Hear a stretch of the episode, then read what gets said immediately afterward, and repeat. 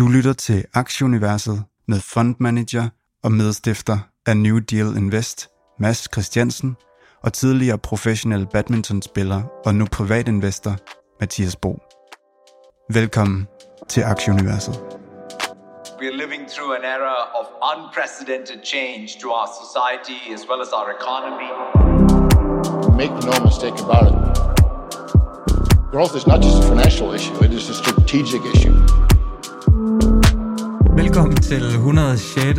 udgave af podcasten Aktieuniverset. Det er i dag, fredag den 7. oktober, og vi optager klokken 14 dansk tid.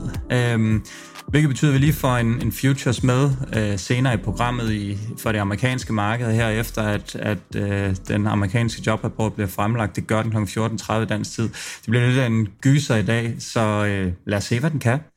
Ellers så står den på markedsnyheder. Vi skal rundt om Tesla, skråstrej Twitter, skråstrej øh, Elon, og øh, vi har selvfølgelig vores øh, faste delivery-nyheder. Vi skal en tur rundt om blockchain. Vi skal lidt i dybden med The Trade Desk Company.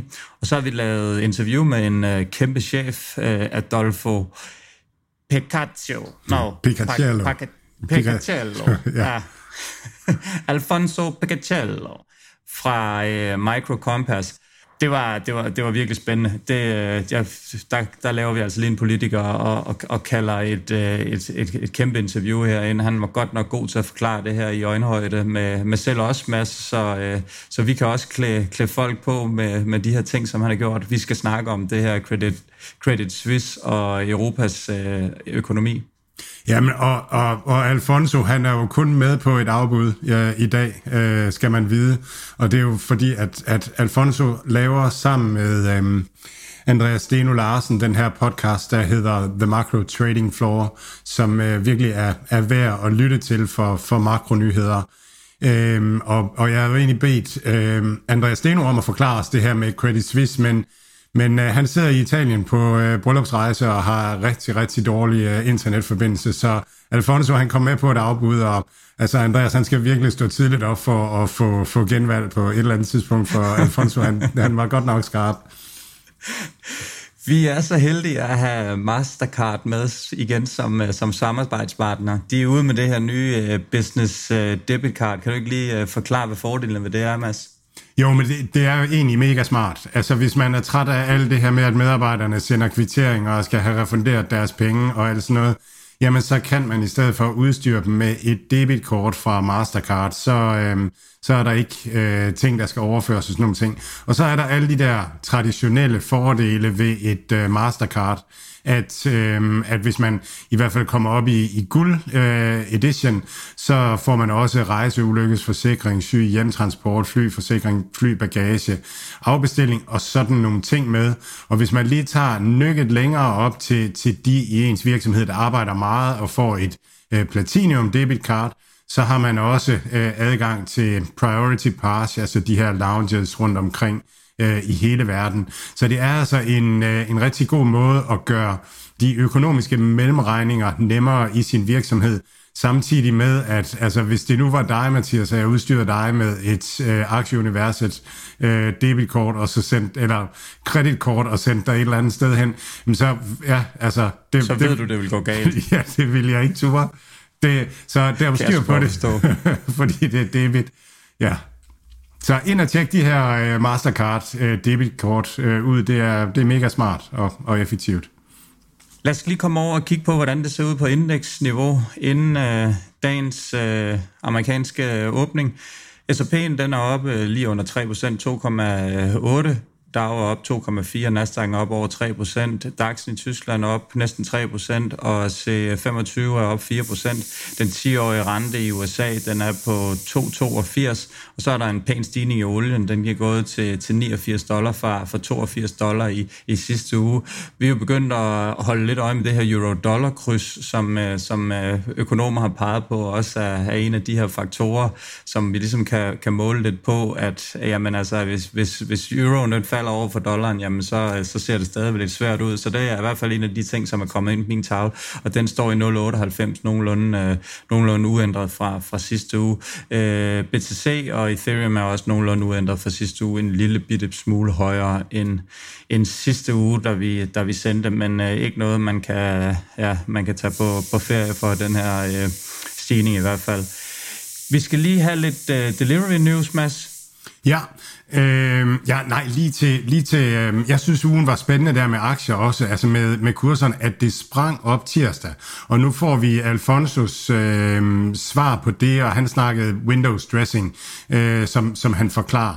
Øh, men jeg synes, øh, altså markedet var helt vildt meget oversolgt, øh, og så og tirsdag var en voldsom start opad, øh, og der er altså meget snak omkring det her med, hvornår kommer den her Fed pivot, og det har Alfonso også et ret klart svar på øh, i interviewet, som er super spændende.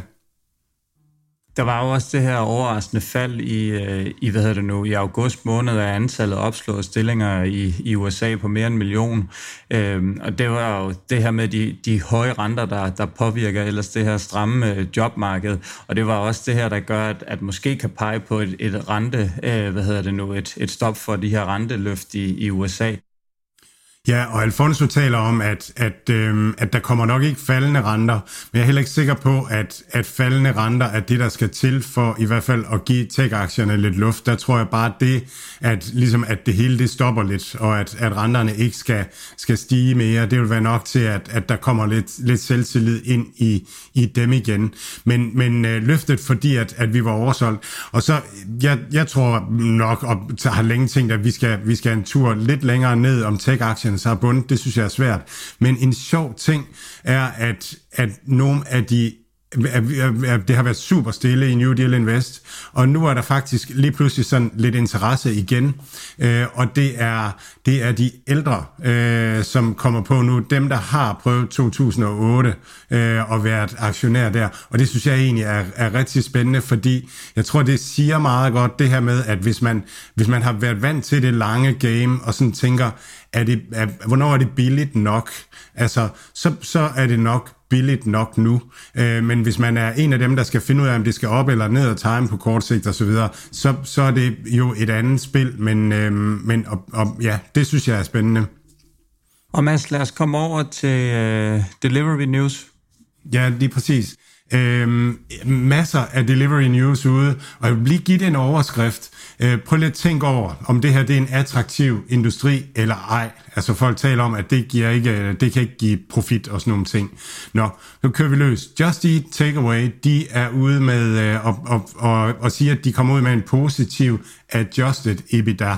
Og EBITDA er jo det, man har på bundlinjen før skat, før afskrivninger og før, at man har brugt aktier til medarbejderlønninger. Øh, Så det er sådan, det er ikke helt profitabelt. Øh, men det er en, en opjustering. Og det er ligesom det, jeg har talt om, at, at der er mindre konkurrence derude nu, øh, og det tror jeg betyder noget. Så øh, i Sydkorea, øh, hvor øh, Delivery Hero har 50% af sin omsætning, der kommer Shihan Bank og Naver, øh, en stor øh, digital platform derude, ud med food delivery platforme. Så det vil sige, at der kommer to nye spillere på et marked, hvor man, jeg i hvert fald tænkte, at det var øh, Foodpanda og øh, Coupang, der løbet med. Men, øh, men altså, de har mod på det og ser på det som en, en god investering. Hashtag, det er altså en attraktiv industri. Øh, Swiggy, også en food delivery platform, de har lavet en drone til middle mile. Det er første gang, jeg har stødt på det begreb. Men last mile, det er ud til forbrugeren. First mile, det er fabrikken og til distributions kanalen. Og så middle mile, det er altså fra, fra lageret uden for byen, og så ind til den lille hop ind i byen. Og der er åbenbart nogle steder rundt omkring i verden, er der så mange mennesker og så dårlig trafik, at så er det altså bedre at, at flyve det ind til, til det lokale distributionssted. Swiggy er jo en stor, øh, stor hvad hedder det nu, her i Indien, hvor jeg er. Så jeg, øh, jeg har prøvet at bruge Swiggy sådan relativt flittigt. Fedt. Øh, og Zomato er også en indisk øh, platform, øh, og de, øh, de begynder at lave intercity-leverancer. Så det vil sige, hvis man, hvis man nu, hvis den gode restaurant, den nu ligger i, i Randers, når man bor i Aarhus, så kan man altså så kan man godt begynde at få, få mad derfra. Jeg ved ikke, om det kommer til at ske.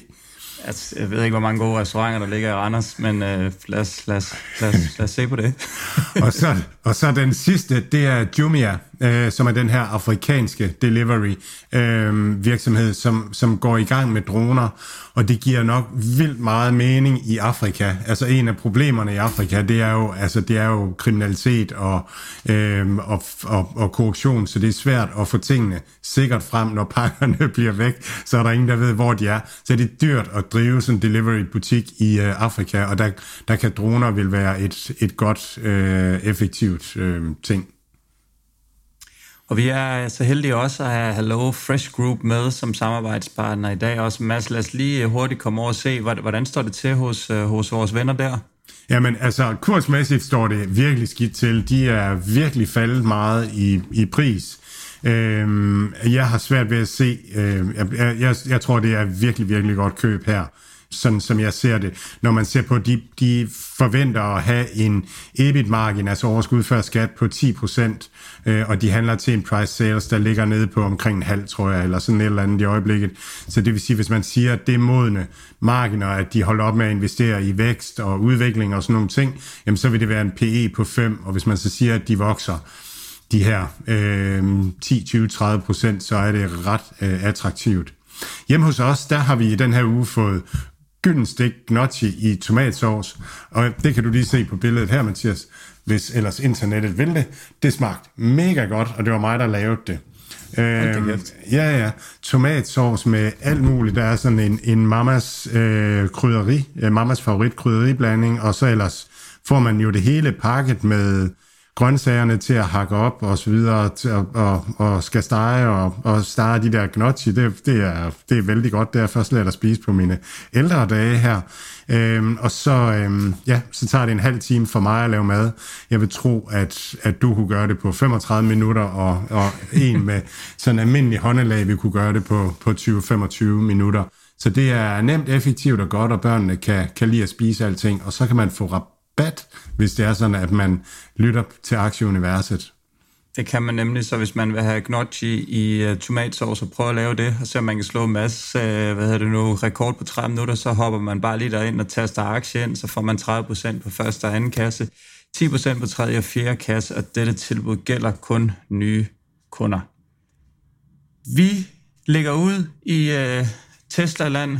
Øhm, mandag, der var... Uh, der var investorerne lidt ondt i sulet ved, ved den her aktie, øh, sendte, den, øh, sendte den noget tilbage, og det var, øh, de missede forventningerne til levering af biler i tredje kvartal, øh, og øh, ja, de er samtidig ud at advare om at få, få bilerne frem til kunder på grund af de her øh, fortsatte forsyningskædeproblemer. Øh, de satte ellers rekord i øh, levering globalt, 342.830 biler i tredje kvartal. Det var der lidt mindre end de forventede 358.000, som, øh, som er forhentet. Øhm, men altså, Elon han er stadigvæk øh, relativt positiv, og øh, han siger, at de sigter mod at stabilisere øh, det her leverance mellem kvartalerne. Og øh, det var ikke den eneste gang den her uge, han var ude og udtale sig, og der var, der var øh, skal, skal ikke, skal. Øh, Twitter, øh, kan du ikke lige hurtigt sætte på ord på, øh, hvad, hvad foregår der nu? jo, altså nu har han bare meddelt retten, at, at han vil formentlig gerne købe alligevel, øh, men at man skal lige have styr på finansieringen og sådan nogle ting, så, så øh, det, er, det er sådan lidt, lidt tvetydigt øh, stadigvæk, hvad der kommer til at ske, men Twitter-aktien øh, steg jo da i hvert fald. Og så var han jo også ude øh, med øh, Tesla AI-dag, øh, som, som jeg sad og så på, Først jeg opdagede, at der var Tesla AI i dag, det var på Twitter, der var et billede af en robot, og så stod der i tweetet, we are all dead now. Øhm, og, og det, det er jo fordi Tesla har lavet en menneskelignende robot, der hedder Tesla Optimus. Øhm, og det var helt vildt spændende, altså det, det skal man gå ind og se. Øhm, det de fortæller om, det er, at menneskekroppen er jo i virkeligheden genialt skabt. Altså den øhm, ledende og sådan at det hele er bare skabt til, til... Så hvis vi skal have en robot, der sådan kan noget af det, vi, vi kan herhjemme, øh, og, og sådan kan hjælpe os med vores almindelige ting og sådan nogle ting, så skal den ligne os lidt, øh, for at det fungerer. Så de har lavet en robot med fingre, der, med 10 fingre, der kan gribe og, og alt sådan noget.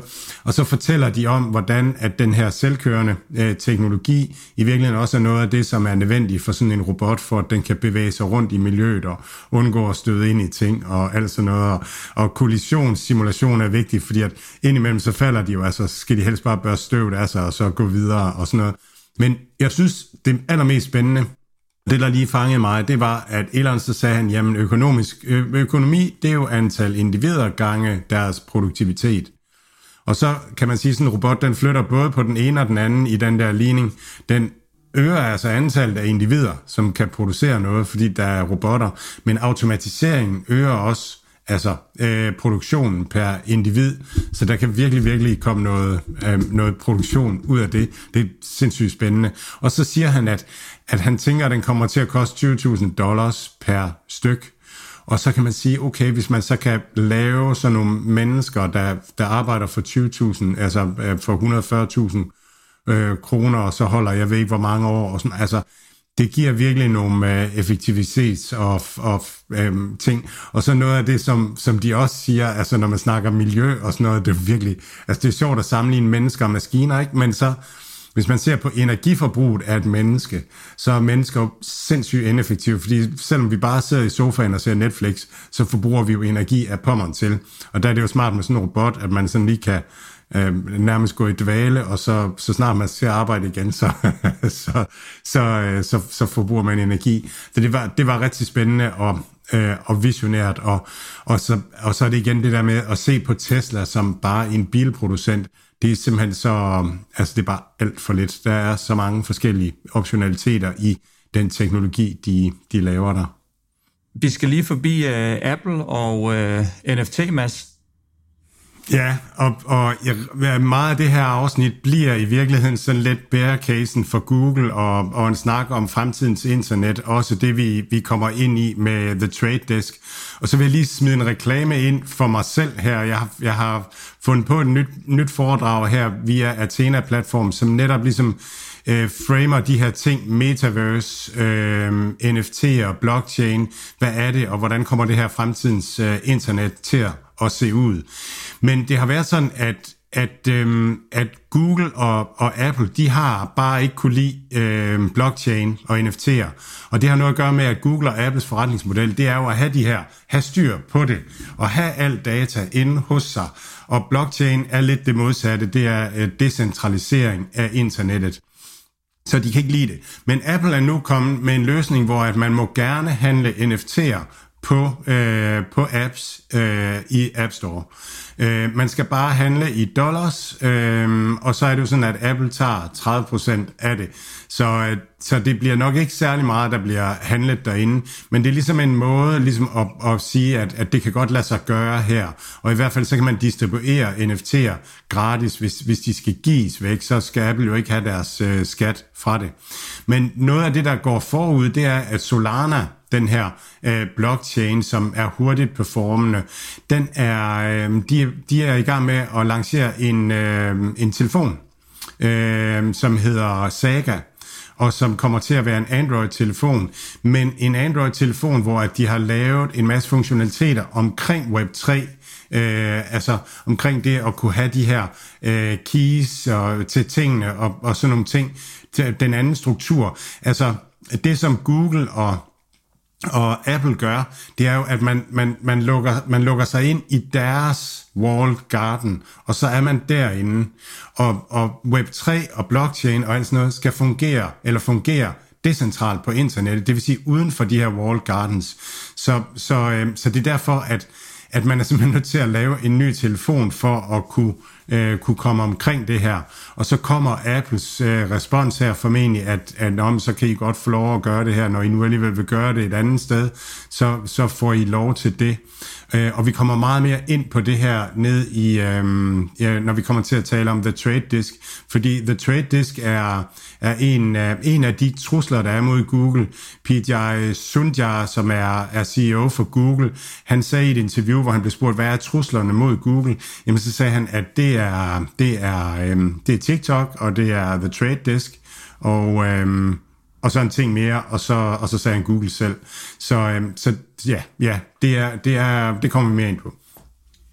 Vi skal også lige hurtigt rundt om Peloton. Øh, de er ude og trimme igen. Øh, nu siger de, at den her omstruktureringsplan, den er ved at være i mål, øh, i hvert fald sådan medarbejdermæssigt. Så, øh, så nu, øh, nu, nu, har de, nu er de i gang med, med det værste og taget det værste, taget det værste af. Så, øh, så det kan være, at det, det begynder at, at ligne noget derovre. Det er jo den her rotation, lidt som, som du har været inde på, Mads, for de går fra at være lidt mere øh, ja, hardware-ting, øh, fysiske løbebånd og de her ting her, til at være lidt mere det her datadrevne og sådan noget, så det bliver, det bliver spændende at se med dem. Og det var, jeg sad, jeg sad tirsdag, tror jeg det var, og tænkte, det kan simpelthen ikke, eller var det mandag, det, nu er det for vildt billigt. Den var nede i 7 dollar, og til den pris, der hvis man tager minus den milliard, de siger, de regner med at have i kassen, når de er færdige med omstruktureringen, og så, siger, så, så regner vi slet ikke hardware for noget værd, og så siger vi, hvad koster, hvad koster abonnementsbutikken så? Den vil så handle til en price sales ned omkring 1. Og det er, sådan, det er fuldstændig vildt for en forretning, som vokser 30% og har, har rigtig gode marginaler og sådan nogle ting. Og så er den jo også sten, jeg tror 25 procent øh, siden det lavpunkt. Så det er, det, det er virkelig en af de aktier, jeg synes er, er super spændende lige nu at, at, at følge med i. Så skal vi lige rundt om uh, Micron og uh, Meta og Google.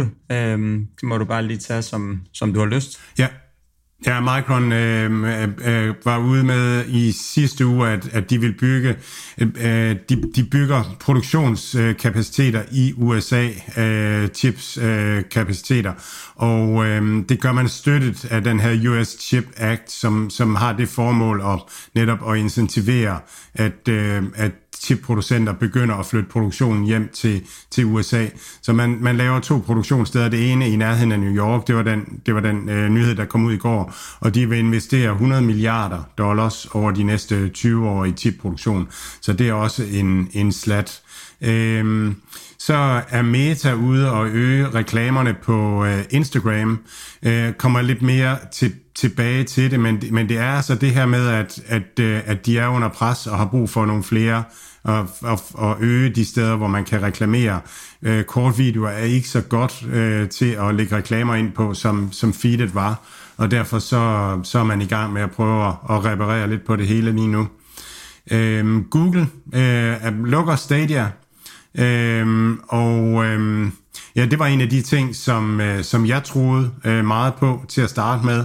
Øh, jeg tror, når jeg sådan tænker på det nu, så min fejl var, at at det, at man kan noget teknologisk, og måske er den bedste til at gøre det teknologisk, er ikke ens betydende med, at man kan bygge en forretning ud af det. Og man vil sige, at den, der løber med det, det er Microsoft, som via Xbox øh, øh kommer til at lave cloud gaming og få det til at lykkes. Google formåede aldrig nogensinde at få nogle spilproducenter rigtig på. Øh, jeg tror ikke, de formåede at få spilproducenterne til at tro på, at de ville det her produkt godt nok. Og så var der også noget omkring, hvordan man fik forbrugere ind, og altså hvad der skulle være af produkter. Det er jo et økosystem, og det vil sige, at der skulle nogle produkter ind, for at der kom nogle kunder ind og sådan noget. Og det, de fik det aldrig rigtig op at køre, fik aldrig rigtig satset ordentligt på det. Og det er nok lidt typisk Google i virkeligheden. Der er en masse af de her øh, forbrugerting, som, som de prøver at lave, som, som aldrig rigtig bliver til noget. Så når man sådan ser tilbage, så har de bare ramt den lige i rumpen med deres søgemaskine, øh, og virkelig lavet noget, der, der blev stort, og en stor aggregator på internettet. Men derudover øh, er det ikke så, så voldsomt meget, man har lavet. Så har man købt YouTube, og man har lavet Google Cloud.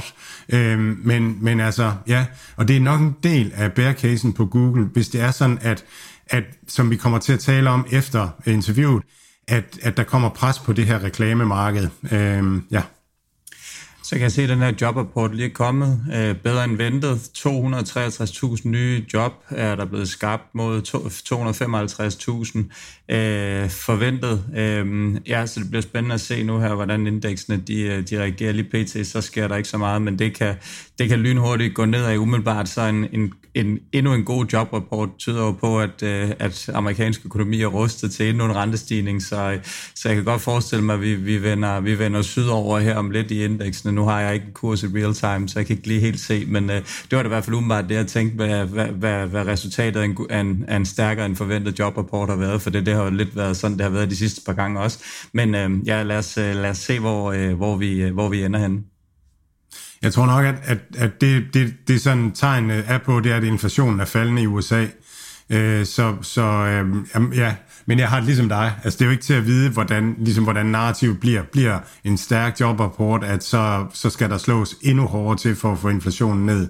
Eller bliver det, at, at så kan det være, at den bløde landing bliver, bliver nemmere? Det, det er umuligt at sige skal lige over til en uh, sjov historie med noget af det, som har haft, uh, hvad hedder det nu, uh, det, det, det svært her de sidste par år.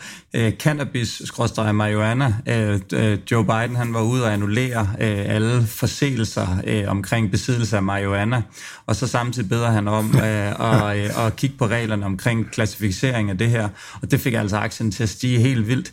Uh, vi lige uh, kaste en cliffhanger tilbage til, uh, eller undskyld, kaste, kaste anker tilbage til 2018 med de her aktier, de er helt amok. To af de helt store, den her øh, øh Canopy øh, Growth og øh, øh Aora, jeg tror stadigvæk, det er nogle af de største. Øh, det kaster lige en disclaimer ind. På det tidspunkt, der var, øh, der var Canopy, det var altså i kurs 50, og herefter en stigning på, på omkring 30 procent, der er den i kurs 4 og øh, Aurora var i kurs 115, og den ligger altså i dag i 1,5. Og så kan man jo sidde her og blive sådan lidt helt glad over, at altså ens tech-aktier kun er faldet en øh, 60-70 procent, så det føler vi jo ingenting i forhold til det her. Og øh, ja, uden overhovedet at, øh, at, at vide noget om det, så, så vil jeg da sige, at, at det, det er også et sjovt eksempel på det her med, at hvor, hvor meget aktier de egentlig kan falde, for jeg tror da ikke, at der bliver solgt mindre cannabis eller marihuana i USA, og jeg tror da også stadigvæk, der er fuld gang i de her forsøg øh, medicinsk øh, til, til forskellige sygdomme. Øh, og forske i, om, om det hjælper folk, som er ramt af de her forfærdelige sygdomme. Så på den måde kan jeg ikke lige sådan få øje på, at der skulle være, være helt vildt meget, i hvert fald, en, at der, der, hvad det nu, der retfærdiggør en, et fald på hvad, 99 procent eller et eller andet i, i, i, i runde tal. Så altså, det, det er utroligt sjovt, hvordan at se, og et, og et desværre et rigtig skidt eksempel på, hvor, hvor slemt det kan gå, hvis man er ude og, og pikke nogle af de her øh, ja, mindre sektorer. Ja, ja, og altså man kan jo sammenligne cannabis-aktier med uh, Credit Suisse. Det er på tale, det er næsten det samme, det er bare uh, rigtig, rigtig langt ned. Så, uh, men det, ja, det kommer vi til at høre mere om. Skal vi lige rundt om uh, Fubo TV, Mads? Ja, de uh, har fået en uh, ny, uh, ny sports, uh, sportskanal på, uh, Altitude Sports, som er sådan en, en lokal uh, sportskanal. Um, også en, noget, de taler om i øhm, The Trade Disk, øhm, det her med, at at når det er sådan, at sports-tv-kanalerne lige pludselig altså sådan begynder at blive presset generelt øh, på, øh, på kabelnettene, at så kan det godt lige pludselig komme til at gå hurtigt, øh, og det synes jeg er rigtig spændende. Og værdikæden i det her, det er jo, at, at der er nogle, øh, nogle elite-idrætsudøvere, som som laver noget underholdning i bund og grund, som så skal distribueres til øh, folk, som gerne vil se det. Og der er to måder at betale for det på. Den ene måde, det er, det er at at se det via et kabelabonnement, og den anden måde, det er øh, typisk, altså det er de her øh, CTV-apps øh, på øh, computeren og telefonen, og, og på dem, der kan man lægge nogle rigtig gode reklamer på, det kan man også på kabel, men det bliver bedre øh, reklameprodukter, når det er sådan, at det kommer på, øh, på CTV, og det er den vej, verden går nu, og, og, og, og det kan nok komme til at gå rigtig, rigtig hurtigt på et tidspunkt, og det skulle gerne være til Fubo TV's fordel. Nå, nu rejser, øh, rejser de amerikanske indeks sydover, kan jeg så afsløre nu her. Det, det ligner en, øh, det ligner en skidt lukning på, på ugen. Men øh, nå, ja, vi må se, hvad der sker. Øh, en sjov historie, øh, lige til at slutte af, vi skal over til Alfonso, øh, det er, at øh, det her Turtle Capital Management, der er mændene, skråstrej damerne bag den her øh, Bear Cathy Woods, eller Inverse, øh, som man siger på engelsk, den der hedder S-ARC, den er faktisk op med 90% siden de gik i luften i november 21. Det er så også en rimelig god timing, at de stort set rammer den lige på toppen af hele lortet. Øh, men, øh, men den er op 90% siden de lancerer en uh, ny ETF, nemlig S-Jim, som sikkert står for Short Jim Cramer. Jim Cramer, den her meget åbenmundede Mad Money-vært, uh, og der bliver titlet meget fis med, at uh, han altid er gal på den. Uh, så det, jeg synes, det, det, er en, det er en sjov gimmick. Jeg ved jo ikke lige, om det er noget, jeg nødvendigvis vil investere i, men, men det er i hvert fald sjovt, at, at de her ting, de, de opstår. Så øh, ja, hvis man, øh, hvis man hører til den øh, fanskare, som tror, at øh, han altid rammer forbi, så har man i hvert fald et, et, et en til en, hvor man kan, hvor man kan komme, øh, komme ud på, at, øh, at de går modsatte veje af, hvad, hvad Jim Cramer tror. Så sjovt, hvis, øh, hvis det bliver godkendt, og øh, ja, det, det gør det sikkert nok. Så øh, det må man prøve at, at kigge på. Det er jo en meme coin, eller sådan et eller andet. Altså, det er bare et marketing stunt, men det er, det er jo meget sjovt. Altså, det, der skal nok blive lavet nogle vedmål øh, med, med sådan en. Lad os, øh, lad os komme over til Alfonso og, øh, og kigge lidt på, øh, på europæisk økonomi og den her øh, ja, øh, mismatch med, med Credit Suisse. Alt, hvad Mads, Mathias og deres gæster siger, er deres egne meninger. Det er ikke finansiel rådgivning. Denne podcast er udelukkende ment som information og skal ikke bruges til at lave beslutninger om investeringer. Mads, Mathias og kunder i New Deal Invest kan have positioner i de virksomheder, der tales om i podcasten. So it's a great pleasure to uh, welcome Alfonso Picatello to uh, to the podcast. Welcome, Alfonso. Hey, Mads, Matthias, very nice to be here. Yeah, it's so great, and and you're going to make us a lot wiser on the Credit Suisse uh, thing, and we're going to talk about the economy in in general, and sort of talk about some future scenarios uh, where we'll try to give you the freedom to think out of the box, and then let us know what what what went went well if everything goes well from here and what went wrong if if everything goes wrong from here. So uh, but please start by telling us a little bit about yourself and um, your um, project the macro trading compass no the macro compass. So uh, I basically, until December last year, um, ran a uh, large portfolio for a for a big European bank, uh, ING Bank, and then decided at that point that my career in banking was enough uh, for the time being and wanted actually to share some of my knowledge with more people than I was allowed by compliance and a bunch of rules within the bank. So I effectively uh, launched uh, my uh, my project, which is called the Macro Compass. It's it's a platform, a free newsletter actually right now. That's more than hundred thousand people on it uh, reading yeah. it, and yes, it's gone very fast to my surprise and makes me very happy. And it's a weekly piece that goes out and tries to deep dive into what's going on in the economies, in markets, and also gives people an idea about asset allocation for their portfolios, right? I want to try and make it concrete. I'm an investor in the first place. So the idea is to have it educational, good insights, but as well leading always to an asset allocation. Uh, it seems the format works well, and I'm very happy with it. Also became very active on Twitter. Um, maybe people know me as Macro Alf more than my full, very difficult to pronounce Italian uh, name and surname. Um, but yeah, that's what I'm doing now. I have to say, uh, it's it's very uh, enjoyable uh, as as a way to run uh, your ideas and be able to talk unconstrained about what's going on, rather than you know sit in a bank, whatever the bank is, which would uh, bind you in compliance rules, etc. And uh, Alfonso, let's start with uh, with this banking issue uh, and uh, Credit Suisse. Uh, you you just need to explain us a little bit about what is what is happening there. Yeah, let's uh, let's have a chat about Credit Suisse.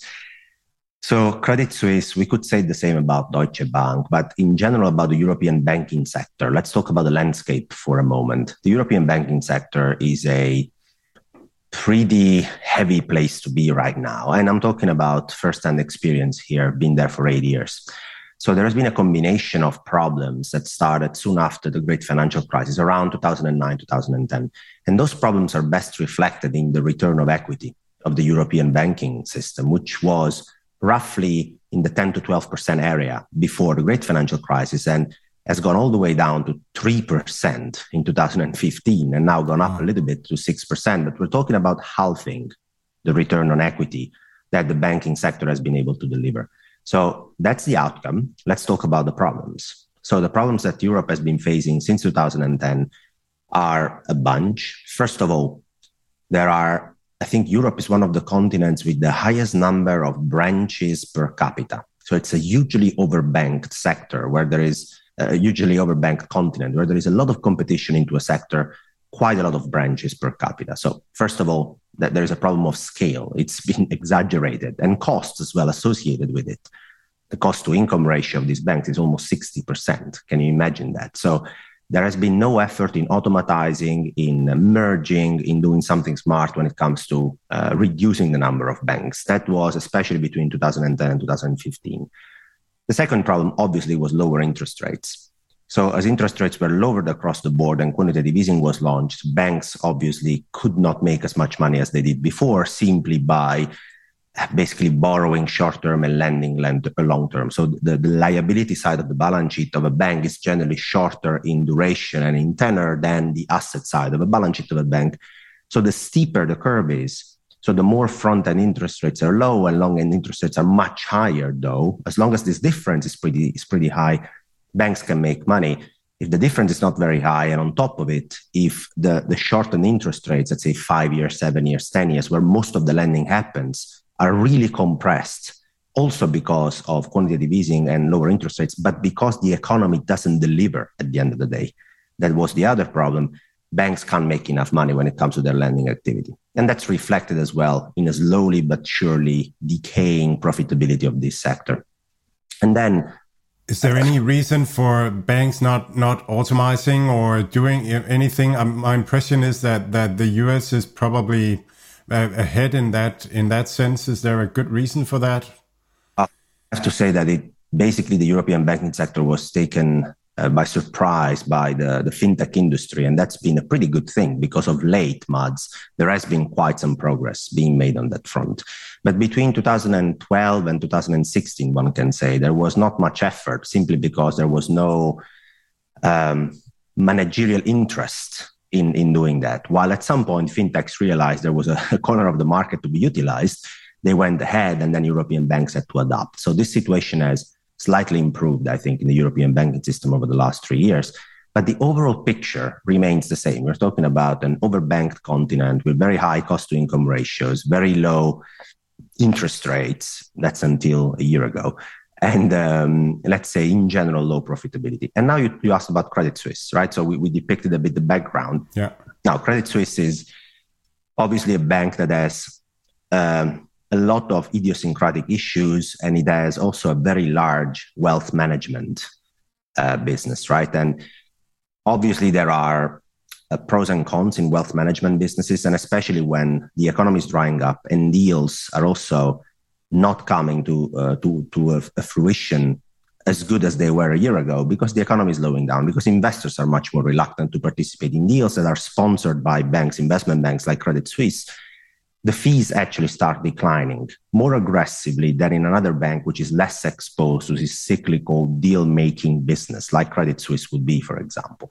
So you have a bank that is effectively sitting in a very weak um, landscape, which is the European banking system, has some additional idiosyncratic problems due to their business model, due to the, uh, the deal making activity coming down, which at some point starts to be targeted by markets. But there we have to be a bit um, careful about what we talk about because I see a lot of doom going on on Twitter about credit default swaps uh, of Credit Suisse being at 300 basis point. Oh my God, the world is going to end tomorrow.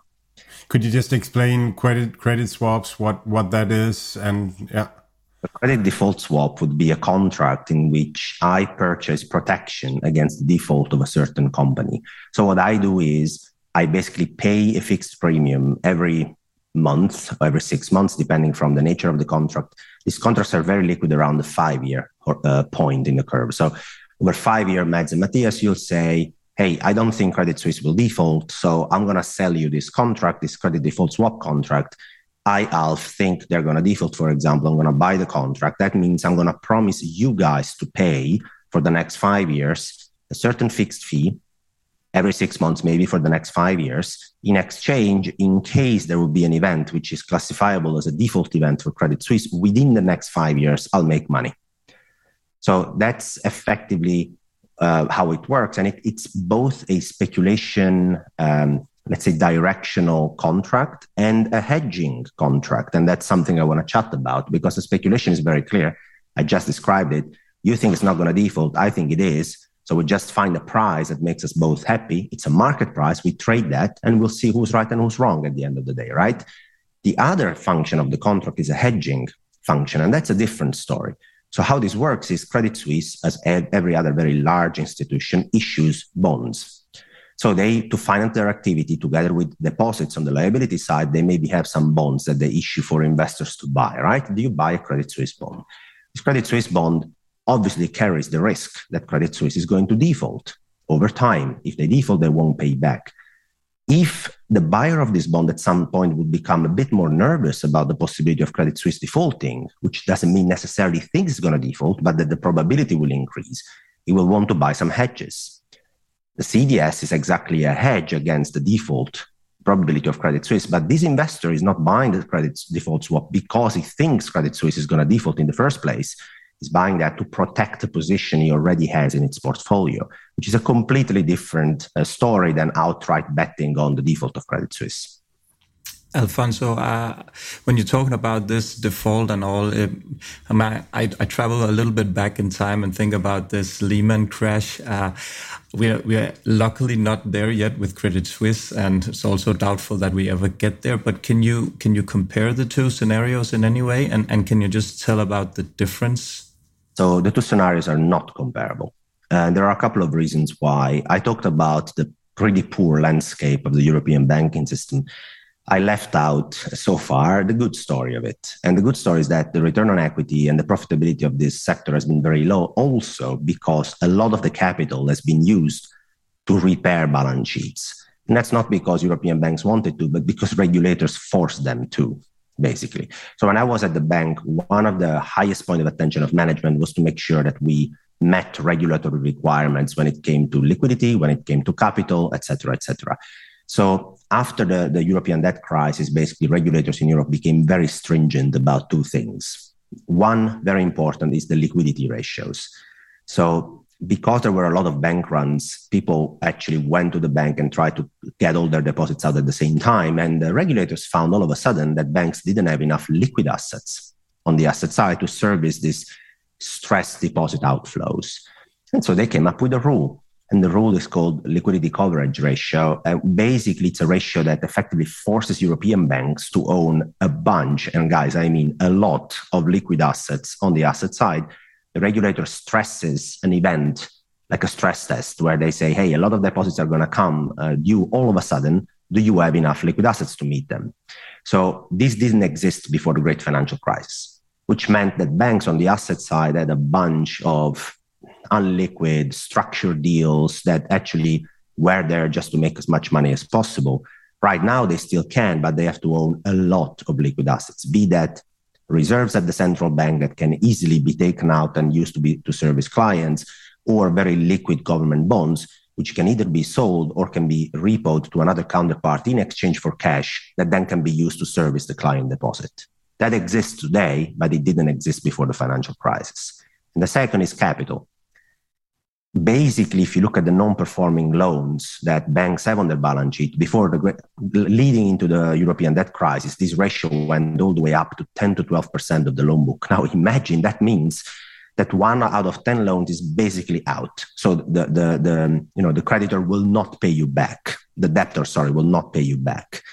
Now, this ratio is very high at 10%, but banks have been forced to clean up their balance sheet over the last 10 years uh, by European regulators, which means they had to take capital, write down the potential non payers basically in, in, in their loan basket, and effectively write those down, basically write those down and try to even sell them out of their balance sheet, which means capital has not been used to make money, has been used to adjust your balance sheet, which has made both the liquidity position and the capital position of these banks, European banks, much stronger than it was before the European debt crisis.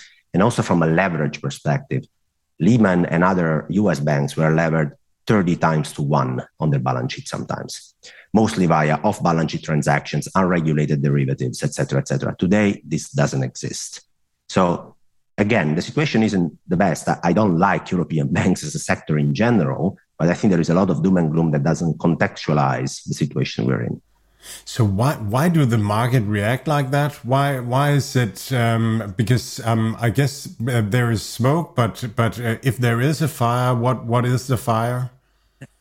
So the reason why markets are reacting like that is again, I, I think context. So if you see if the, the, banking sector is one of the most cyclical sectors out there, Matt. So if the economy is slowing down as much as it is, if energy bills are rising, if real wages are declining very fast because wages are not meeting the inflation run up, so we are we are falling back on purchasing power. Energy are squeezing European consumers and, and corporates. The economy is slowing down in general because Europe is a uh, European banking sector is a cyclical sector, it needs the economy to be strong in order to flourish. It normally would already be hit hard by a slowdown in the economy in the first place, right? So you're talking about a sector that is already subject to that kind of weakness in the first place. And also, you know, let's not forget that Europe, the European banking sector is also exposed to places like Turkey, Russia, Ukraine. So all these loans that have been accumulated over the past five years to try and make some returns will actually not come very well to fruition in the end. So there are weaknesses and there is market reaction in, in, a, in, a, in, a sec, in a sector that demands it because of its cyclical nature. And then, of course, there are hedging activities, as we discussed, right, where people that are that own these bonds issued by these companies might become a bit more frustrated with the risks, especially from the senior management perspective, and they're forced to hedge some of their positions. So the reaction actually is pretty um, rational, if you ask me. The reading that people are having out of that reaction and the extrapolation they're having of this reaction, I think, is way too exaggerated. And and um, just one last question about it. Um, which other banks? So people are talking about Deutsche Bank, and and should we consider um, other banks being in risk more sort of normal bank, not not the investment type banks? Um, so in general, at this point, what I would look at uh, to identify where the weak links are, probably a couple of things. A would be um, exposure to Eastern European um, countries that are obviously more directly affected by the, the war between Russia and Ukraine, which I don't think it's a war that is going to sort out very quickly, I have to be honest. Uh, European banks that are highly exposed to Turkey. So, you know, there, there are some European banks, especially in Spain, but also I think in France, that are pretty exposed to Turkey. And I think given what's going on there, one should be careful about this exposure. In general, more systematically speaking, banks that still preserve a decent amount of leverage in their balance sheet because Mads and Matthias, as per any industry, when leverage becomes more expensive, like it is becoming now with interest rates and mortgage rates basically going through the roof, yeah, well, you will see who's uh, swimming without the clothes at the end of the day, right? I mean, when the tide comes out, uh, leverage is always very palatable as a strategy when interest rates are low and going lower, and now they're higher and going higher. So any any bank that is highly exposed to very leveraged deals, especially in the real estate space, actually deserves a bit more attention. Alfonso, let's talk about a little bit about the economy in the eurozone. Uh, yeah, I don't think it's any secret that it's it's not performing uh, currently, uh, to say it at least. Uh, the politicians have been tased a little, so to speak, and uh, and you know the energy crisis, the wars going on. It's not pretty, but but give us your point of view. How do you see it? Uh, yeah, going forward from from here. So the European economy is basically facing a double whammy, triple whammy right now. So let's talk about what the problem is. So uh, Europe had a very interesting and successful business model for 20 years. And the business model was based on two sources of leverage. The first leverage was an, uh, an economic leverage, and this was built through very cheap input costs, being very cheap energy costs, being very cheap manufacturing costs by outsourcing this manufacturing where necessary, for instance, to Poland or to other places in Southern East Asia and using these cheap input costs with in-time supply chains to basically get inputs in and use them to manufacture finally and produce the goods to export outside of Europe. And I'm effectively describing Germany right now. That's what Germany has done for the last 20 years in an extremely successful way. But guys, this was basically because of this kind of leverage cheap input costs, cheap energy, cheap manufacturing, and in time supply chains. Everything worked perfectly. There was no need to build inventories, nothing. So what, they, what this did is it generated decent growth, but non-inflationary growth because uh, input costs were low and everything was in time. There was not no inflation basically, and there was a decent growth, right? So that, that was the first very successful part of the business model. The second one was financial leverage. And that created a wealth effect on top of it, where real estate prices go up, stock prices go up, bond prices go up, everything goes up. And why do you? How do you do that? You effectively do that via allowing people to leverage at cheaper and cheaper borrowing rates. So if I today can afford a house which is worth 500,000 euro by borrowing at 3%, without my salary having changed by a tiny bit, if next year mortgage rates are 2%, all of a sudden I can afford a house of 550,000 euros. It's a 10% increase in house prices.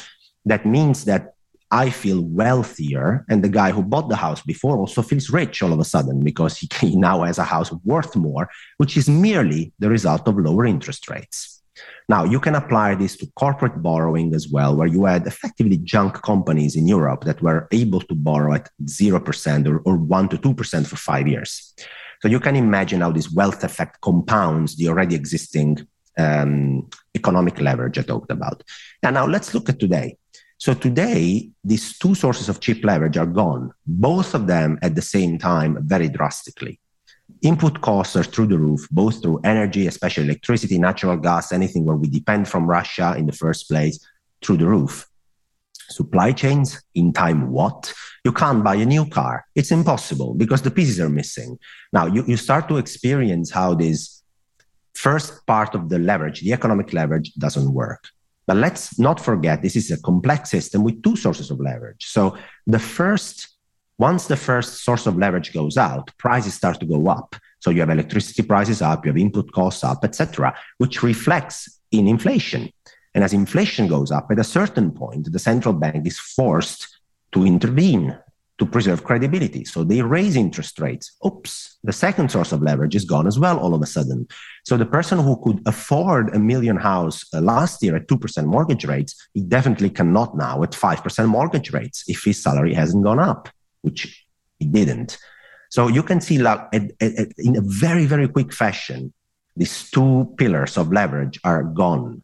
And when such a complex system dependent on so much leverage from different angles gets stressed, the reactions can be non-linear, pretty, convex. And that's what we are seeing as well in economic growth, where any signal, any any forward-looking indicators like purchasing manager index surveys, where CEOs are asked about how your business is going. Well, those are basically printing at the lowest levels in 10 years.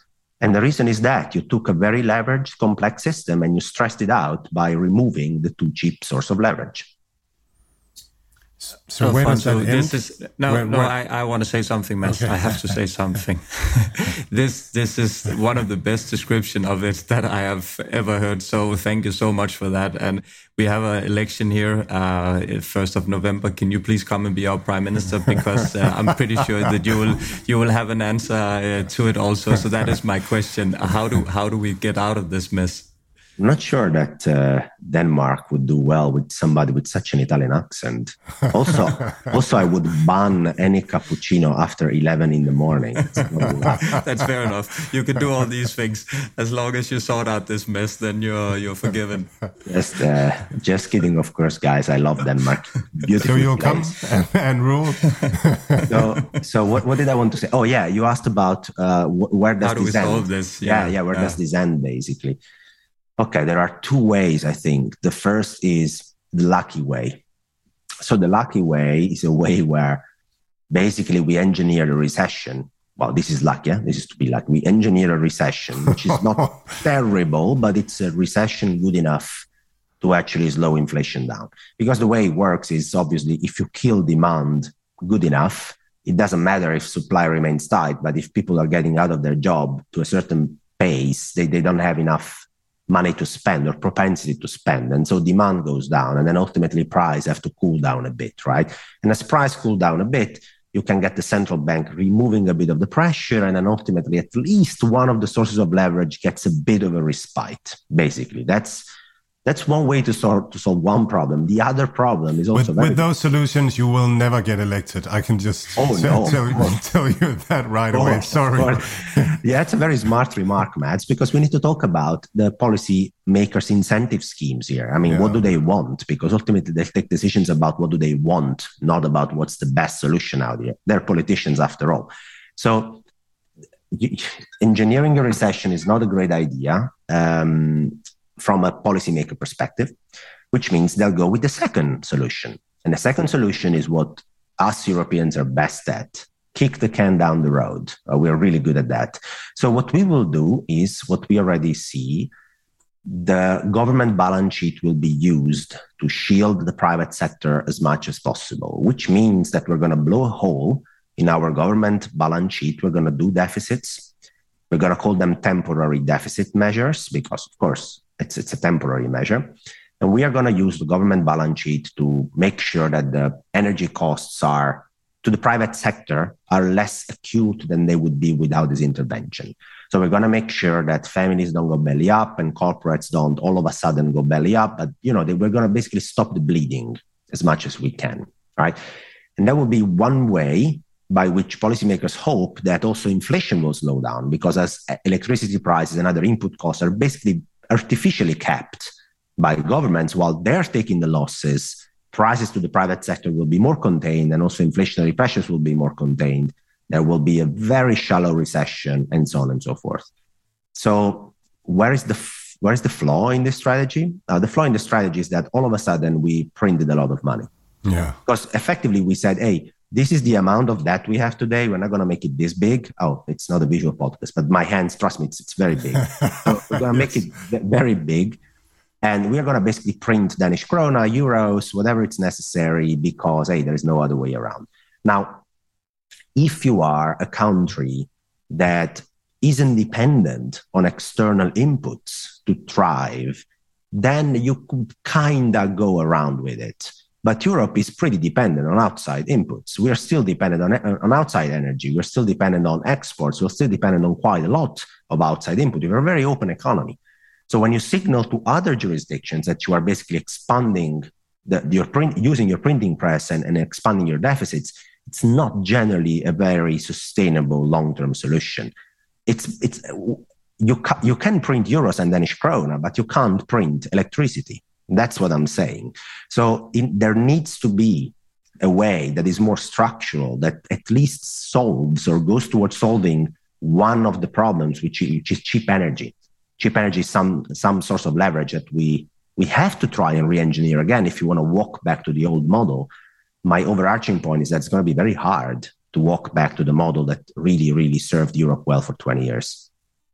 So what about uh, what about uh, currencies? Uh, when if if we do this printing stuff, if we print a lot of money, will will that will that make the euro even weaker compared to the dollar going down the road? Yes, the answer is yes. I mean, there is a, a short term impact where before, because you're basically preventing further losses in the private sector, further deleveraging the private sector by basically protecting it a bit from energy price increases, you can kind of restore some confidence in the currency, temporarily speaking, right? And that's what we're seeing in the UK. Have you seen like the sterling was stumbling? Now all of a sudden the Bank of England had to come in to, to stop the bleeding and say, no, no, no, guys, we're, we're not going to make it really go down. The entire pension fund industry will be rescued. Don't worry, it's better than you think. Temporarily, the currency actually strengthens because the deleveraging gets stopped. It's like stopping the bleeding, basically. You put a band aid on, on a big wound and you stop temporarily the bleeding. But over the long term, again, the signal you're sending is we don't have a structural solution. We're just going to print some more money from a government perspective, and we're going to see what happens. Now, long term, this doesn't work. The signal you're sending to outside investors is not positive, but it's negative for your currency. So you're right, Mads. I think it doesn't help the prospect of euro and uh, well, you guys are pegged to the euro. One day you'll tell me why you still do that. But um, basically, you have much better fundamentals in Denmark than the average eurozone country, both from a current account balance perspective, fiscal balance, financial accounts. Everything looks better. But of course, it's it, the Danish krone is pegged to the euro, which basically kind of reflects into Denmark, despite fundamentals being better. Um, it, it just brings down the Danish krona as well, simply as a result of the peg with the euro. So where, if we look out five years, where does where does this leave the eurozone? What what do you think sort of will be a, a likely outcome of this? So the most positive outcome would be that, again, we somehow engineer a not terrible recession. Let me call it like that. That's the best outcome, which uh, makes the foundation tremble, but not the entire house fall down. That's the best outcome that can come up. And we, we might be able to engineer that. It's a very complicated process, but we might. Now, if that happens, what happens also in the background is that Europe obviously you know, is trying to diversify its energy sources from elsewhere. And it's it's been trying hard, but there is one physical problem with that. Literally, is that you you cannot redirect gas pipelines very quickly. You need to build them. You need to, it's not that simple, right? So it, it takes years to transition to new energy sources. So it's a, it's something that must happen in the background, where policymakers must work very actively on it. The problem is what happens in the meantime. And so what happens in the meantime is again either a very bad recession that leads to a deleveraging, leads to a lot of wealth destruction. The same wealth which was created because of this leverage over the last 20 years can easily be put under pressure, hopefully, with a mix of policymaker intervention and a not so bad recession that actually lowers inflation but doesn't destroy too much wealth. We can kind of maneuver around this period. But guys, there is no, I cannot easily see a very positive scenario ahead where I can depict a you know a, a strong growth, non-inflationary growth, and asset prices up 10, 20% a year like we're used to for the next five years, like it was for the last five years. That's very hard to, to foresee at the moment. Alfonso, let's uh, let's look at the stock market. Um, it's been a little bit brighter here in the beginning of, of October. Uh, I think it was uh, Monday and Tuesday. We, we had some some good uh, good days here. Um, what what what is moving the market uh, in in pository uh, territory currently? Oh, that's institutions that are uh, playing window dressing. So let me try to explain. I worked for a large bank and many other people working for large pension funds and corporates, and not only in Europe, but also in Japan, in the US. Imagine it's the end of June or the end of September. You have to report your quarterly results and balance sheet positions to outside investors, and you are running a bunch of leveraged positions, a lot of risks on your balance sheet because you try to make some money in the meantime, right? It's your job. Then your CFO comes and says, Alf, cut it. What do you mean, cut it? Yeah, cut it. It's the end of June but but I don't want to cut the position. Yes, but you sh- you have to because we need to report to investors outside, and investors cannot see that we are running all this risk at this point in time.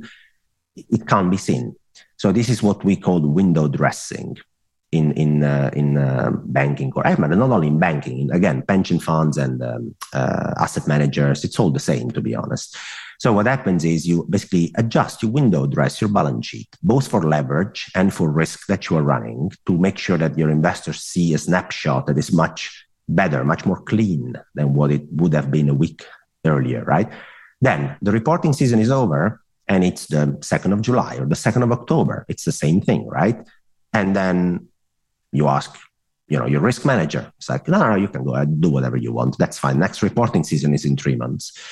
So this is this is a very common thing, to be honest, uh, that happens across industries, not only in the banking sector, because of the snapshots of the reporting periods that are there. Obviously, then when institutions start buying again these assets or putting back again these trades, what happens is that the hedge fund industry knows this, and it tends to compound the situation the so-called CTA, so the trend following algorithm trading, basically. What they find out is that, hey, hey, everybody's going into this trade they have um, algorithm basically to understand that they jump exactly on the same trade to try and ride the trend. It's a trend following strategy, and it compounds um, there is the, the, returns basically on, on, a, on a temporary um, time period. Generally, can go ahead for one or two weeks, right? I think if I look on the short term, what's happening now is that we have uh, earning season ahead of us, which starts in uh, a week or something in the US, yeah. with large banks reporting, etc. So right now for another four to five days there will be no risk events on the horizon no measurable known unknowns basically ahead of us until the, the earning season so for the next five, four or five days it's not unforese- unforeseeable that the equity markets might rally a little bit the question is what happens when companies start reporting earnings what happens when we have we go close to the next fed meeting when we go close to the next ecb meeting where the central banks have to remain very tight to regain credibility until they're actually bringing inflation down to 2%. They don't have an option than to be tight and to say to markets, trust us, it will be enough. We'll make sure inflation is at 2%. We know what we're doing.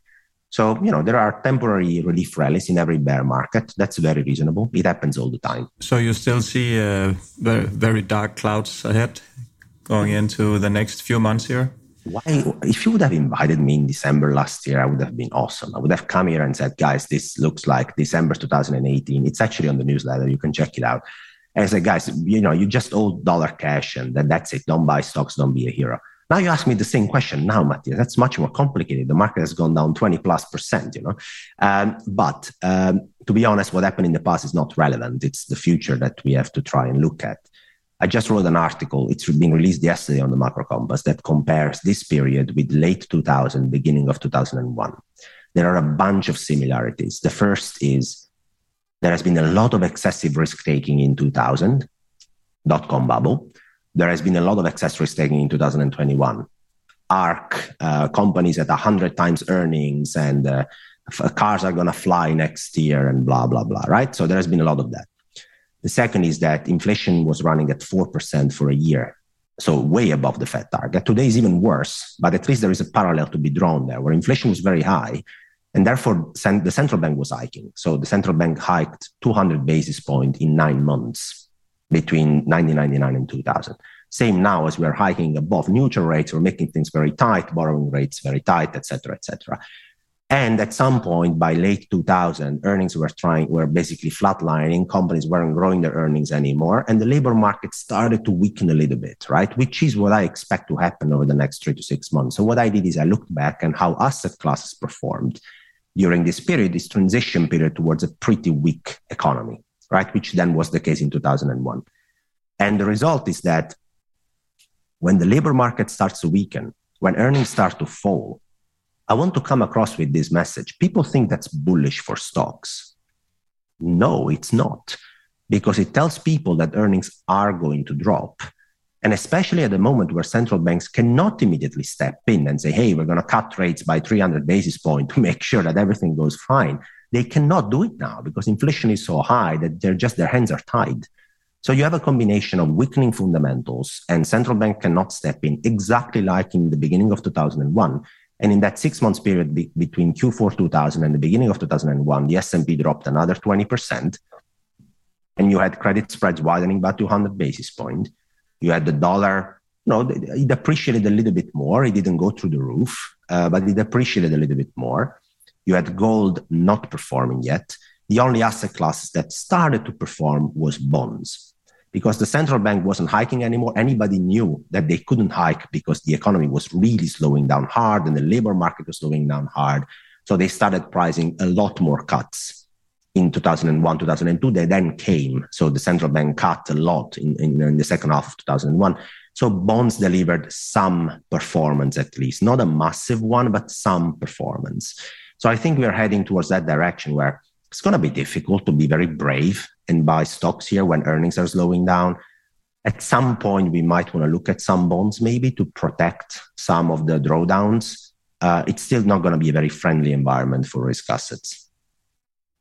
So, um, so, so I think what in this podcast we we look we actually look a lot on technology, uh, sort of the highest growth uh, technology, the ARK segment. Some people would say, and uh, a lot of that segment is down with um, with sixty to ninety percent uh, at the moment, and and um, is is not a big part of the large uh, indices uh, like like Nasdaq and and the works. Um, so um, so people talk about the duration of these uh, asset classes that that they could be a little bit like like bonds in in that case, and and in that space, a lot of people talk about the Fed pivot. That that once we see signs of the Fed pivot, uh, that part of the market might start reevaluating. Um, um, is there um, and I, I've, I see a lot of chatter about the Fed pivot when it's going to come and what the reaction would be about that. And I'm curious to to hear your thoughts on on that. So the Fed pivot is going to come very late in the cycle. There was an article again in July that was called "Fed Pivot My Ass," and the reason was that yeah, everybody I... was talking about the Fed pivot. But I'm sorry, there are no conditions for these guys to even nearly think about it if inflation isn't sustainably going to 2%, and please make a case that it is sustainably going to 2% right now, it's very hard to make one yet, right? So you'll have to wait. The problem with that, Mads, is that inflation is the most lagging indicator in the cycle at all. So to bring inflation down on a su- substantial basis, you need forward-looking indicators to weaken, then the real economy to weaken, then the labor market to weaken, then salaries to go down, and then rents to go down, and finally you have inflation going down. So it's really like the last shoe to fall. And central banks are now setting targets looking in the rear view mirror. So they're driving a car, and they're looking back, and they say, hey, uh, the moment that you know the very last shoe is going to fall i'm going to start pivoting basically. And that's the setup we are in unfortunately. At some point there will be trade-offs right? If the labor market really weakens a lot then you will see them reassessing a bit the, the situation. But that probably will happen at the earliest in my opinion in the next six months not earlier than the next six months. So there is a little bit of transition period to go ahead with. When it comes to your question on a fed pivot against the valuations of um, very high growth uh, tech side of, of the of the stock market. It's a very interesting one, and I do agree those are very long duration assets because the cash flows aren't coming soon, right? So you have all the investment today and the cash flows very much postponed in the future with the potential for high growth in these cash flows. That's the profile that you're investing in, right? Which makes it like a bit like a 30 year bond, if you wish, right? A lot of cash flows are coming, they're coming over time, and you need to discount them very far in the future. That's basically uh, the kind of investment. But those companies are not a bond, they are a, a promised ca- a set of cash flows that you can try and estimate that comes with a risk premium attached to it, right? I mean, there is a chance those cash flows are not going to be there. There is a chance they're going to be much larger. So you need to attach a risk premium to that.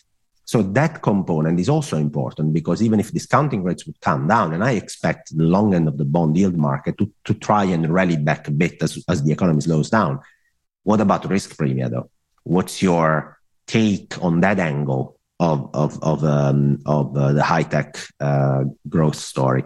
So while I think that this sector might actually be shielded a bit better than um, industrials, manufacturing, uh, cyclical stocks, those don't have this discounting factor tailwind. They just need strong economic growth and they won't get it over the next six to nine months the high tech, the high uh, growth tech part of the of the sector might actually get some tailwinds from the discounting factor, but watch out for the risk premium, which in that environment generally tends to widen.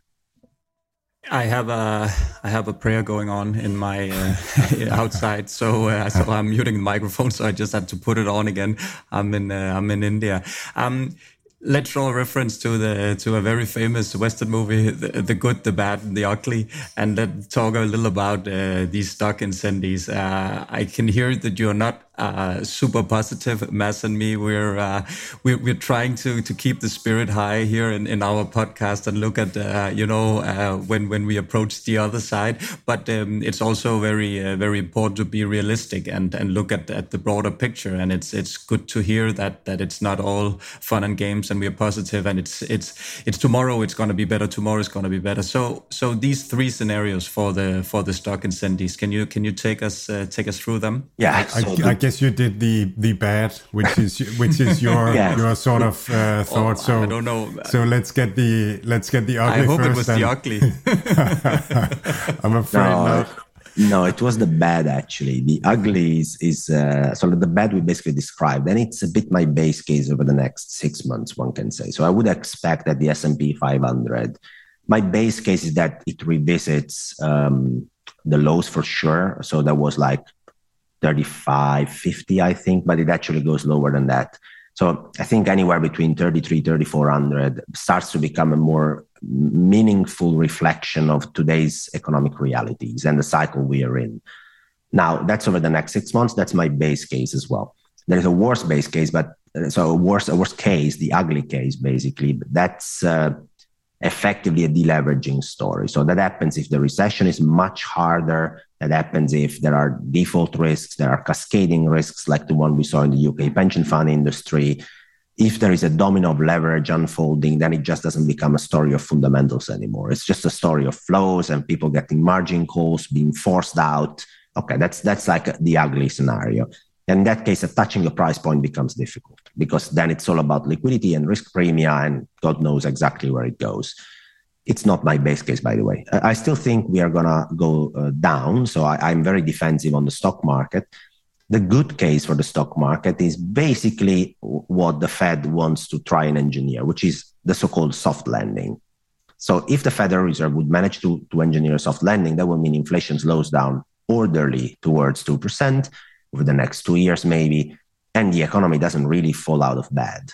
And if that's the case, then you need to reprice up quite a lot of these cash flows that you, you are now repricing down when it comes to earnings over the next two years. Because, hey, if the job market doesn't experience massive losses, if the economy is growing below trend, but okay, and at the same time, if inflation is slowing down at 2%, the central bank doesn't need to be that tight. You can actually make a case for the S&P to trade easily north of 4,000 again, no problem. 4,200, 4,300 makes complete sense in this environment. What are the chances that the Fed is going to achieve a soft landing? Well, we discussed about the dual leverage that some economies are going through. Some are less leveraged on the financial side. Some are, are, are more leveraged maybe uh, on the economic input side. The US is more leveraged on the financial side and less leveraged on the economic input needs side. Leverage is, is present all over the world. It's the way we build wealth, guys, over time. We lever up at very cheap input rates, let's say, be that borrowing rates, be that cheap inputs. That's the way capitalism works. So every time you, you stress a system like that, it is, I think, very unlikely that you get a very linear, nice, soft landing. It, it, the, the, probabilities are higher than this landing is a bit uh, uncomfortable. Let's say the other thing I want to say is that not all stock sectors are, are the same. So in the period of late 2000 to beginning of 2001, utilities delivered a 20% positive return. 20%. The reason why they did is that utilities are generally not very linked to the economic cycle. Those are things you need anyway. We're talking about, you know, government owned water company, electricity companies. Those companies tend to be basically bond proxies. Those are a proxy for a bond with a bit of a risk premium, but they're government owned they are not very sensitive to the to the cycle. So people were looking at bond yields coming down as a reflection of you know weaker weaker economic growth, and we're looking at the set of cash flow from the utility sector that wasn't really linked to economic growth in the first place. So they thought, you know what, this looks like an attractive place to be, and they, and actually this sector delivered a 20% return between Q4 2000 and Q1 2001. So what I'm saying is that if so far this was an, an, environment where to own nothing, if not dollar cash, basically everything delivered negative returns. The, the, silver lining is that over the next six months, I think that there will be places where to look uh, in order to deploy your cash and at least deliver some positive returns being a long only investor and not having to feel like a hedge fund being long short and doing crazy strategies to try and achieve some returns. So interesting. Um, also, sort of the, the the the three scenarios that we're actually sort of we just have to wait and see where where uh, what how it this plays out. Um, so one one thing when when I hear the macro uh, trading floor, I hear you going to conferences about um, about uh, um, bit uh, crypto assets, uh, and um, and I'm, very curious to hear your take and as a, a, a general macroeconomist about uh, about Bitcoin and crypto assets. So that's one of the most interesting questions that I get asked because my my answer is never black or white, and the reason why it's not is that I don't I'm, I'm an investor so I don't, I cannot own any ideological stance on any asset class because it's a recipe for failure. So one of my mentors used to say, cut your ego. Every time you invest, there should be no ego involved, but just a strategy you're able to follow. And for digital assets, Bitcoin, um, it's the same story. So I look at it like an asset class. And I see that it's an asset class that is basically built like a call option which means that you know you, you pay a bit of upfront premium and obviously depends the uh, of the entry price how big is the upfront premium if you buy it at 10,000 it's different than at 60,000 but you know you pay an upfront premium and effectively what you're getting back is an optionality that looks at uh, that can deliver positive returns because the, for two reasons a the economy is getting uh, on a blockchain further and further, but simply because of technological development. So you're investing in some underlying technology that can actually be pretty useful over time in certain applications. So you get that kind of real use case growth over the next 20 years, right? Okay, so that's an upside optionality. And the second one is um, the role it could play, and again, it could play, if we were to decide that our monetary system is not fit for the role anymore. So if we say that this credit creation model that we have actually engineered, we really don't like it anymore, and we want to try and put some hard assets underlying that. Obviously, gold would be my best call to serve as a hard asset immediately. But because gold has some technological impairment situations, it's not easily transferable. It's you cannot cut a bar of gold very quickly. Uh, it requires the very same uh, financial underlying system to make it, uh, you know, usable on a large scale. One might want to argue that digital assets might be considered as part of this new basket, let's say. And the only the only the only um, uh, consideration is that even if it might only be considered, that means that even a small probability of that to happen still means that you can get quite some upside returns by owning it to, to basically protect you against that uh, that situation. So it's simply a probabilistic setup that I see ahead where you pay a premium. It's like a call option and you get some upside optionality.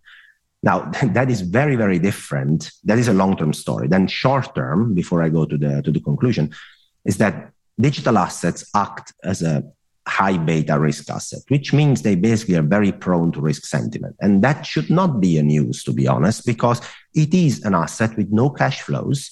It is a very high risk sentiment asset that requires participation from people to go up in price. So, guess what? If people are not participating and the, the reward you get for your risk free money US treasuries moves from 0% to 4% all of a sudden, hey, guess what? That asset is not as attractive anymore as it was a year ago. So there are cyclical considerations that basically make me treat this asset class like uh, Nasdaq on steroids, basically. Um, but long term, there are more structural considerations you might want to have. The only last message I want to come across with on the, on the digital space is that the ideology of people saying it's worth zero or it's worth 1 million in two years, it's completely, utterly useless for investment allocations. So where you are in the hype and it's 2021 and it's only going up, always try to remember why do you own it in a portfolio? And if the answer is because I want to become rich quick, then probably it's not the best strategy so interesting when when I got uh, uh, when I got really into to Bitcoin. Uh, I read an article who that is uh, like sharing the same light as you are about this that obviously it's a high risk asset this this it's a hedge inflation hedge and all this it's not really working. Um, at that time that article came out i was reading and and then it was like i think at that time in the article he gave it about a, a two to two and a half percent chance of this will become a, a store of value the digital gold that would be something that you use as a currency around the world and so on. And and that's why that i was just like okay i'm a i'm a little bit of a gambler gambler. Uh, I don't buy uh, I don't buy the, the, the, the most of the boring uh, stocks and so on. So I was like, hey, I want to allocate a bit of my investment to this, uh, and I have no idea where it where it's going. Uh, my bet on this was to follow him and say, hey, if there is a two two and a half percent chance that this is something that's going to be used a lot and and and no um, unpredicted errors are happening, then you can see the price of Bitcoin going going up a lot and uh, and that's where I'm at. So uh, so it it it sounds a lot like uh, what you're saying here. So yeah, it's it's it's good that you you shared a bit light on this from from your point of view. Um, but yeah, Alfonso an absolute pleasure to having you here uh, with us today. This has been like, yeah, I've learned so much. Uh, you've been extremely good at uh, as sharing yeah, your point of view and uh, and addressing these problems that we are currently facing. So thank thank you so much for for your time. It's been my pleasure, guys, and uh, we should all thank my buddy Andreas for making the introduction. This has been a very pleasant chat, and uh, feel free to call me back anytime you think my expertise can become useful to your listeners. Kan du ikke lige komme rundt om dine uh, takeaways fra efter at have hørt, uh, hvad, hvad Alfonso siger til tingene, Mads? Jo, øh, jo, først og fremmest så synes jeg, det var, at det var fantastisk imponerende, så, så dygtig han er. Øh, jeg synes, en vigtig kontekst for, for, for, for lytterne her, det er, at at uanset hvad, så er det svært at time markedet, og der er ikke særlig mange, der kan gøre det profitabelt. Man kan godt sidde og tænke, at han, han må da bare kunne lave penge øh, øh, på den vildeste måde. Øh, og, og i praksis, så, så ender det faktisk med at vise sig at, at være super svært alligevel. Så det synes jeg, man skal have med som kontekst. Og den anden ting, man også skal have med, det er, at Alfonso, han, han, øh, han kan ændre retning med det samme, og han ved, hvad der er vigtigt øh, at, at lytte til, når han skal ændre retning. Så for ham er det lidt, lidt nemmere at være være både den ene og den anden retning. Men hvis man ikke kan ringe til Alfonso og spørge ham, så, så kan det godt være, altså så, så skal man være forsigtig i hvert fald. Øhm, ja. Og så synes jeg, øh, så snakkede vi lige bagefter med ham om, øh, om tech, øh, om, om vores tech, øh, som er at det, som ikke er med i indeks og ikke fylder noget særligt i indeks, altså en virksomhed som Unity, jeg tror måske lige, den har snedt sig ind i Nasdaq, men den, den, den flytter ikke på, på Nasdaq-indekset øh, på nogen måde. Øhm, og det, det er jo nede noget mere, og, og har, har, lidt, har længere varighed og sådan noget. Og, og vi, snak, ja, vi snakker med ham omkring forskellen på .com og, og det her nu, at, at og, og hvor Alfonso sagde, at de her virksomheder nu har jo meget mere øh, meget mere brug i den virkelige verden er en meget større del af den almindelige verdensøkonomi, hvor at efter dot-com-boblen var det, var det meget øh, nogle virksomheder, som havde fået overinvesteret i PC-produktion og netværk og sådan nogle ting. Så det er en anden tid, og det, det gør også, at, at det kommer ikke til at, at forløbe med, med 10 års, uden at der sker noget, ligesom, ligesom det gjorde dengang. Når det er sådan, at, at vi får faldende renter, så vil det alt andet lige komme til at, at rulle igen. Hvad, tog du, øh, hvad synes du om det?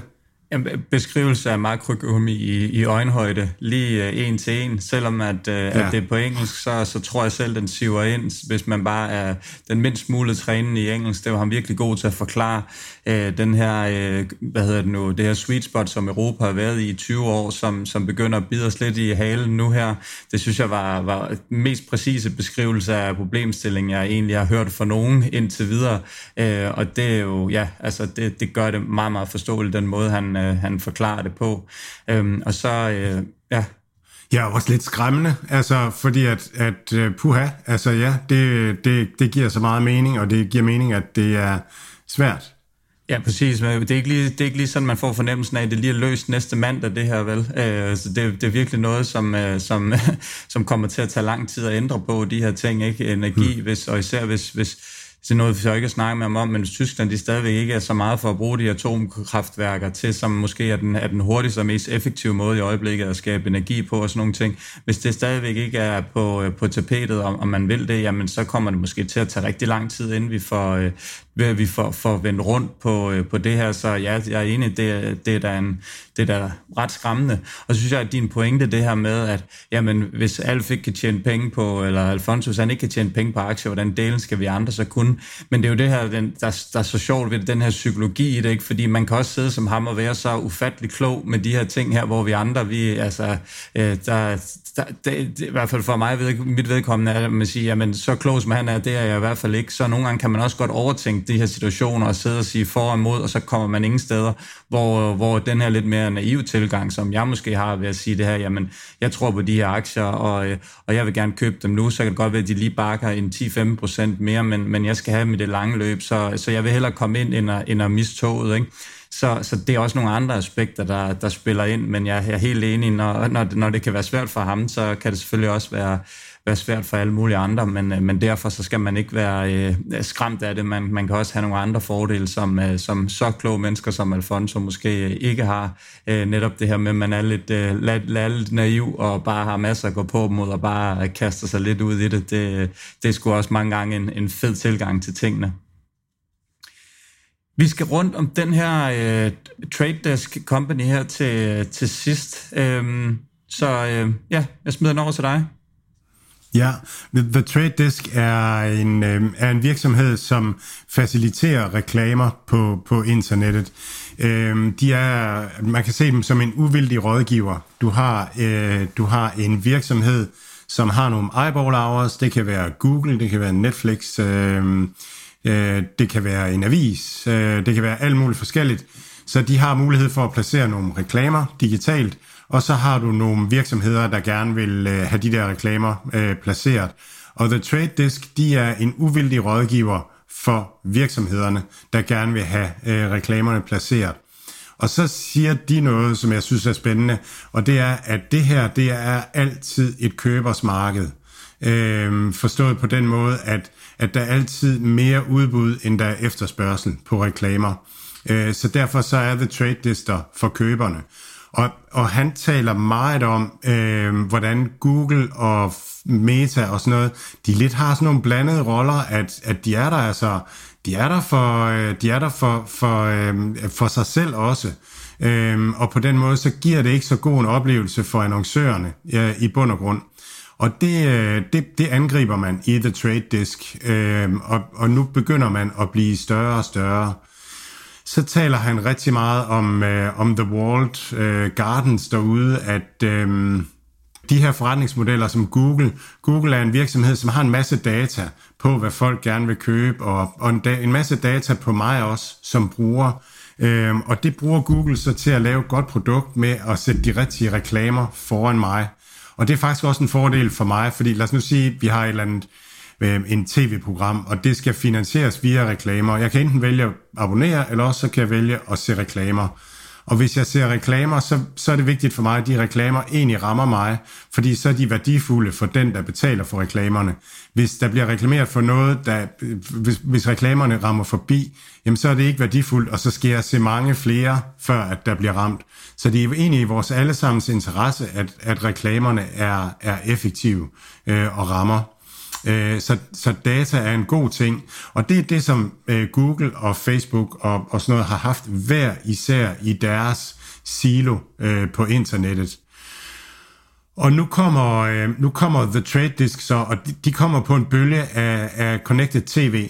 Øh, der kommer øh, Netflix kommer på, øh, HBO er, er kommet på, Disney er på, Disney er stor kunde hos øh, The Trade Disk øh, med deres øh, Hulu og Disney Plus og, øh, og, og den sidste også, øh, øh ESPN. Og det, det betyder, det er, at udbuddet af reklamer, altså af, af steder, man kan placere reklamer, kommer til at stige rigtig meget øh, derude nu. Øh, samtidig så har vi en recession, hvor efterspørgselen bliver mindre. Og så, øh, og så har vi også en situation, hvor at The Trade Desks data bliver bedre og bedre.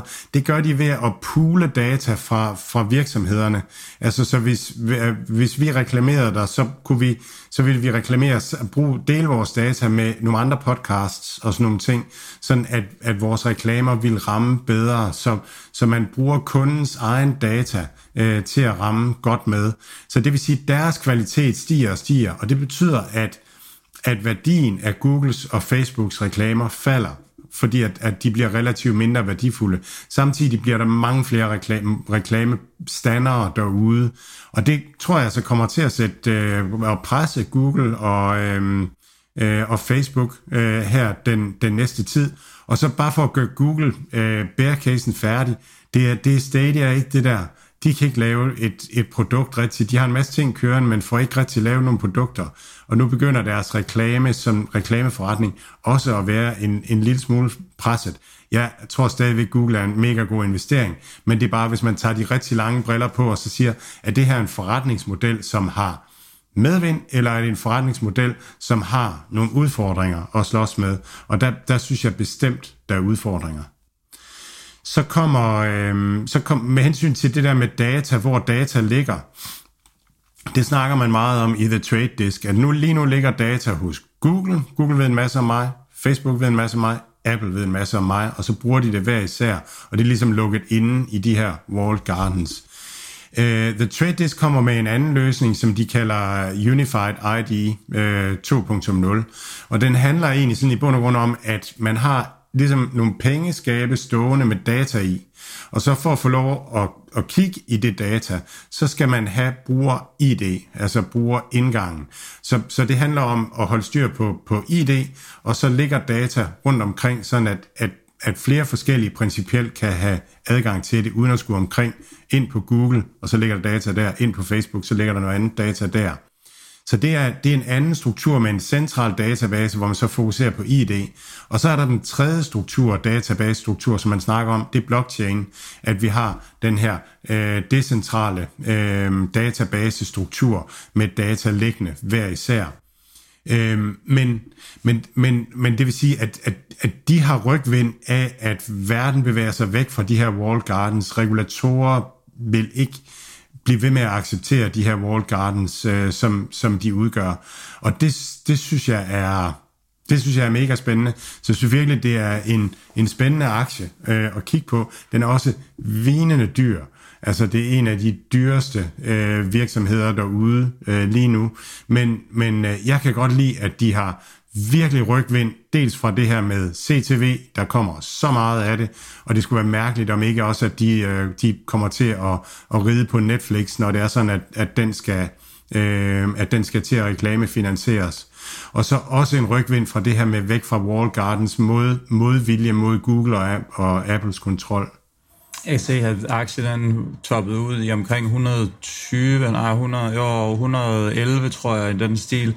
Der slutningen af november 21, hvor alt var i toppen, og her nu koster den 61 bounce back for juni, hvor den var faktisk nede i 41, så, så den har taget en, en pæn stigning siden øh, lavest i, der i, i slutningen af, af, af juni måned. Så, øh, men, men stadigvæk, stadigvæk dyrt prissat, eller hvad, hvad siger du, Mads? Ja, så vi, vi handler på en enterprise value i forhold til sales på øh, 37, 38, altså hvis man kigger sidste 12 måneder, næste 12 måneder, så er det 30. Så det er ikke PE, altså det er ikke bundlinjen, det er toplinjen, der er gange 30 for de næste 12 måneder. Så det er virkelig, øh, det er virkelig, virkelig dyrt. Altså de har så også en, en, en, en høj overskudsgrad. Deres PE er, er nu øh, for de næste 12 måneder 125. Øhm, så, men, men altså, igen, hvis man kan holde den her vækst på øh, 30-40% og har en profitabel forretningsmodel, bygger nogle ting, der kan blive til noget og sådan noget, jamen så, så, så, ser, det, så ser det interessant ud. Er det en aktie, du ejer nu, Mads? Vi har den i New Deal Invest som, som en af de her. Øhm, en position i, i, i, i nummer, som en gorilla, ikke? også som en virksomhed, som kan blive en af dem, der bliver virkelig, virkelig store øh, ned ad vejen. Øh, men ja, så, så det er den rigtige måde at have de her virksomheder på, synes jeg. Det er svært at lave et stort bet på noget, der handler til den pris, og noget, som også på en eller anden måde altså, er lidt afhængig af, hvad sker der over i Google, og hvad sker der over i Facebook, og hvad sker der i Connected TV, hvad gør Netflix og sådan noget. Det er svært at, at, at forudsige sådan helt præcis. Så jeg synes, det er sådan en, den er perfekt til at have som en, en, lille, en lille brik i sin portefølje. Jeg tror, det var ordene for ugens podcast her. Jeg kan slutte af på en lidt ja, kedelig måde. Det er, øh, det er mursten i bukselommen, og så er det ude i havet. Lige pt. Øh, Nasdaq ligger og dykker i 1,65. Øh, S&P'en ned 1,20. Øh, ja, så øh, det var den her øh, jobrapport, som, øh, som gjorde det til en led fredag. Men øh, vi, øh, vi kæmper videre, Mads. Vi giver aldrig op. Ja. Øhm, Nej, det, det bliver bedre i næste uge. det, bliver, det bliver bedre. Det, skal, det bliver pis godt. Så øh, rigtig god weekend, Mads, og øh, god weekend til alle lytterne derude.